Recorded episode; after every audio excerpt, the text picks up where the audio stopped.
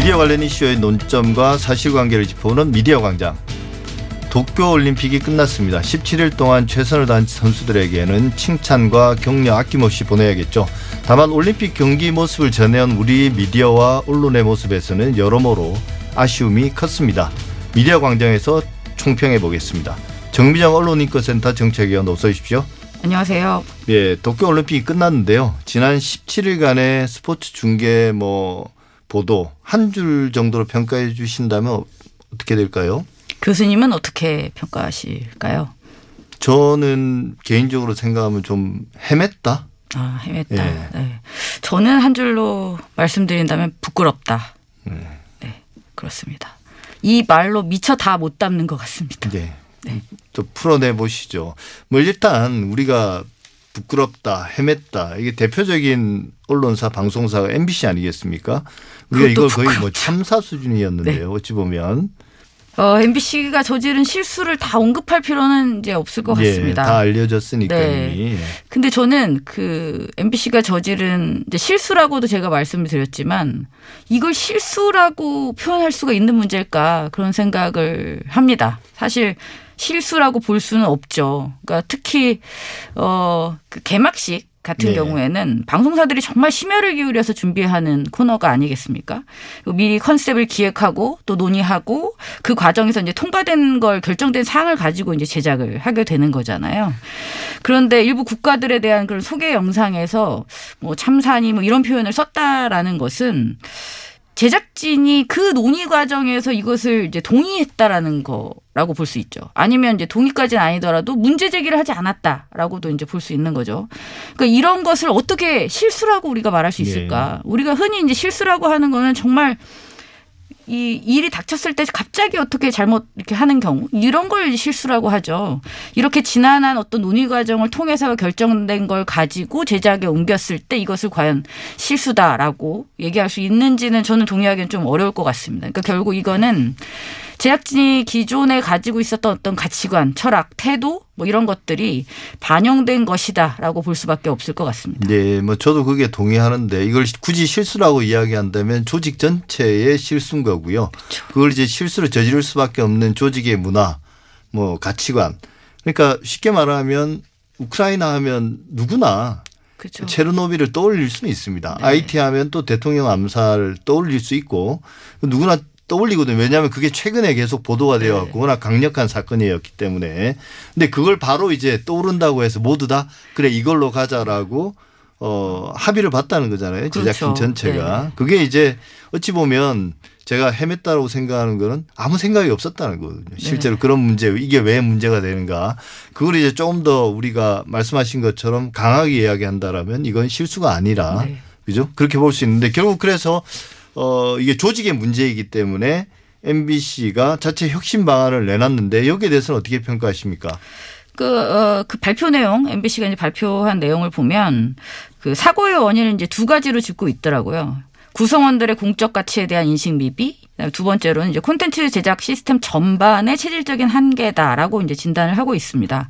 그래서 저는 이, 이 사고의 원인에 대해서 그러니까 구성원 전반의 인식을 문제 삼았다는 부분에서는 저는 적합한 평가였다고는 일단 생각합니다. 그리고 발표한 이제 쇄신안도 보면 MBC 공공성 강화 위원회를 외부 인사들 중심으로 해서 구성하겠다. 그리고 각 국장 산하의 콘텐츠 다양성을 검토하는 담당자를 지정하겠다. 그리고 임직원들의 인권 의식 체화를 위한 집중 교육을 도입하겠다. 뭐 이런 것들을 네. 이제 제시를 하고 있어요. 쇄신안도 저는 뭐 제출된 이안 자체는 일단은 긍정적으로 평가할 수 있을 것 같아요. 근데 이제 항상 문제는 어, 이 문제가 사고 원인을 좀 아까 말씀드렸던 것처럼 구성원 전반의 인식의 문제다라고 했었잖아요. 그렇다면 이 문제를 해결하는 거 있어서도 이제 단기간에 해결되기는 이제 힘들다고 볼 수 있을 네. 것 같아요. 근데 앞으로 이제 이슈가 또 많이 나올 텐데 그러면 이 이슈가 또 묻힐 거 아닙니까?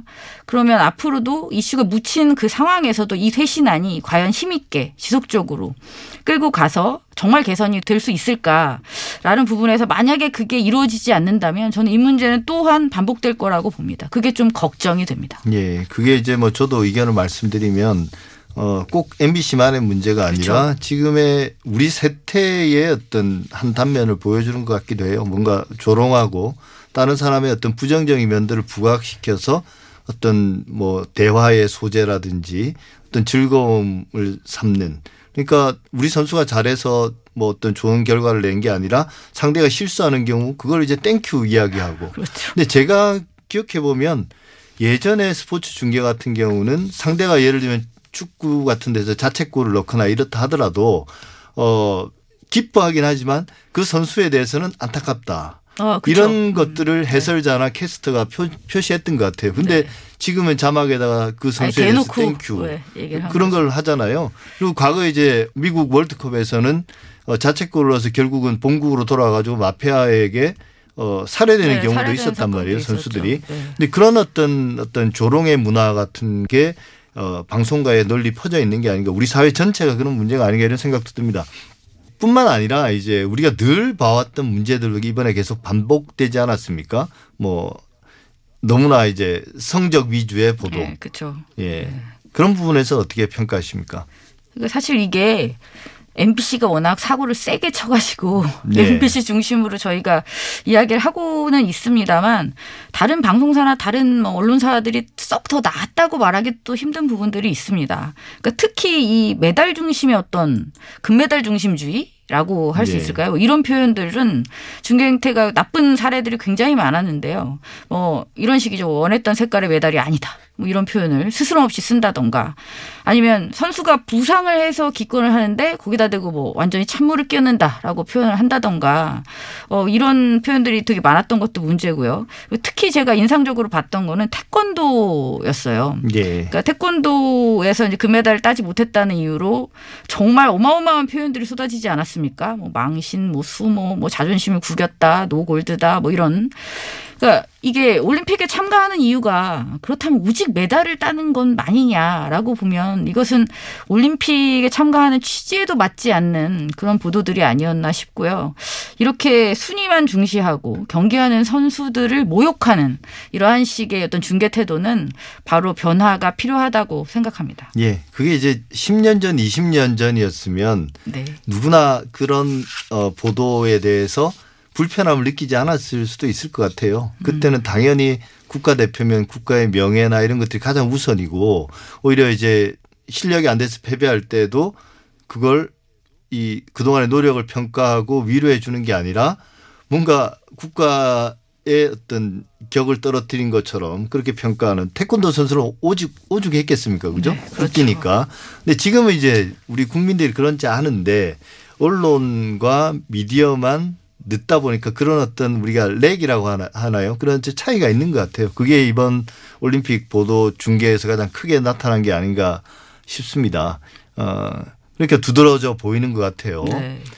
근데 이제 또 하나는 그런 거 있지 않습니까? 뭐 태극 낭자나 이렇게 뭐 미녀 뭐 검사 뭐 네. 그러니까 이, 이 펜싱 선수들을 이런 것들은 어떻게 보십니까? 아, 진짜 그 최선을 다해서 경기에 임하는 그냥 선수들인데 그런 선수들을 고작 외모를 가지고 평가하고 또 희화하지 않습니까? 저는 그게 우리 언론의 수준이라는 게 참 개탄스러웠고요. 근데 특히 또 여성 선수들에 대해서 그 역량을 보여주는 어떤 그런 적극적인 표현을 거의 사용하지 않고 뭐 이게 칭찬을 해도 이런 식인 거죠. 숨은 동네 고수다. 뭐 이런 식의 아니면 정말 똑똑하게 잘 경기를 했다라고 할 수 있는 것을 여우처럼 경기한다라고 한다던가 네. 뭐 이런 비하적인 표현은 너무 많았던 것 같습니다. 근데 사실 이번 올림픽에서만 이랬냐라고 한다면 이거야말로 정말 유구한 역사를 가지고 있죠. 예전부터 특히 여성 선수들에 대한 어떤 이런 비하적인 표현은 굉장히 일상화됐던 측면이 많이 있었던 것 같습니다. 근데 이번에 유독 이게 이제 문제가 되는 것은 우리 시청자들이 드디어 적극적으로 좀 이 문제를 제기하기 시작했다라는 부분이 저는 굉장히 긍정적으로 평가할 수 있을 것 같고요. 그리고 언론이 시청자들 수준을 지금 못 따라가고 있는 거죠. 그러니까 예전 구시대적인 어떤 그 기준에 맞춰서 그냥 습관처럼 보도를 하다 보니까 시청자들의 항의를 또 받게 되고 네. 그렇게 되는 것 같습니다. 근데 네. 저는 이거야말로 또 단기간에 어떤 교육이나 징계, 뭐 경고 이런 걸로 해결될 수 있는 단순한 문제는 아니라는 생각입니다. 예. 그러니까 이게 꼭 국민들도 마찬가지고요. 어, 선수들, 여성 선수들도 그걸 대단히 자각하고 있지 않습니까? 음, 그래서 그렇죠. 뭐, 어, 여성 선수들에게 강조되는 그런 어떤 예를 들면 몸매를 강조하는 그런 유니폼이나 이런 것들을 거부하기도 그렇죠. 하고 네. 그걸 이제 어떤 국제 기구라든지 그 협회에서 강제하는 것도 대단히 불합리한데 네. 유니폼 규정을 만들어서 그 유니폼이라는 게 어떤 선수의 역량을 발휘하는 것 중심보다는 뭔가 몸매를 드러나게 해서 선정적으로 만드는 이런 것도 좀 웃긴 일인데 네. 그런 것들을 이제 선수들부터 거부하고 나섰고 또 시청자들도 거부하고 나섰는데 여전히 어 언론이나 방송은 네. 거기에 집착하고 있는 게 아닌가 뭐 이런 생각도 들더라고요. 그 여러 문제점 지적해 주셨는데 사실 그 저는 그런 생각도 좀 들었습니다. 처음에 하도 그런 걸로 뭐 성적 지상주의 이런 걸로 비판을 받으니까 오히려 중반 이후로는 과거와는 다르게 비인기 종목이나 우리가 그동안 좀 소홀히 했던 그런 종목들에 대해서 어 중계라든지 뭐랄까 조명하는 그런 네, 보도들이 네. 더 많아진 것 같아요. 그건 오히려 긍정적이긴 한것 네, 같은데요. 뭐 졌더라도 아 뭐 그래도 훌륭했다라고 평가를 한다든지 그런 예. 보도들도 좀 눈에 띄더라고요. 근데 저는 그게 언론 보도가 특별히 뭐 달라졌다기보다는 어 그만큼 선수들이 또 너무 잘해서 예. 흠잡기가 어려운 측면도 있었고 그리고 이제 요 전에 많이 이야기가 됐던 것처럼 잘못 말했다가 또 이제 시청자들의 항의에서 어떻게 대처할 수가 없기 때문에 좀 더 이제 조심스러워지지 않았나. 그래서 앞으로도 저는 이렇게 시청자와 독자들의 감수성에는 최소한 미칠 수 있도록 언론사들이 좀 수준을 높여야 될 것 같다는 생각입니다. 예. 그러니까 말씀하신 대로 이제 이 격차가 났기 때문에 그게 보여졌기 때문에 국민 의식과 어떤 미디어의 시각의 차이가 났기 때문에 이제 개선을 해야 될 것 같고 그런 개선의 시도들이 이번 올림픽 중후반부의 중계나 어떤 보도에서 많이 이제 모습들을 보인 것 같아요. 네. 근데 좀 구체적으로 우리가 기존의 관행에서 이런 올림픽뿐만 아니라 뭐 다양한 스포츠 제전들이 있지 않습니까?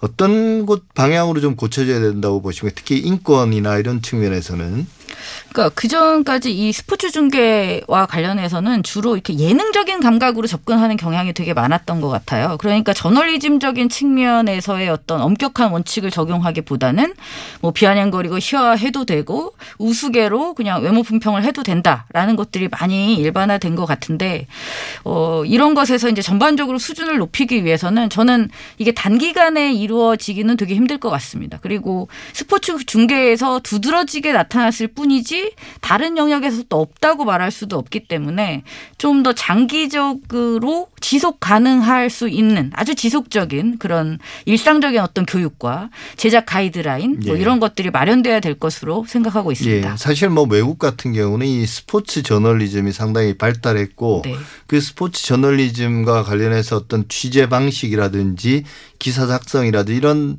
뭐 이런 이른바 우리가 프로토콜이나 이런 것들이 상당히 발달해 있거든요. 그래서 네. 뭐 인권도 마찬가지 마찬가지입니다만 물론 그렇다고 해서 문제가 없는 건 아닙니다만 지금까지 정미정 언론인권센터 정책위원과 함께했습니다. 오늘 말씀 잘 들었습니다. 고맙습니다.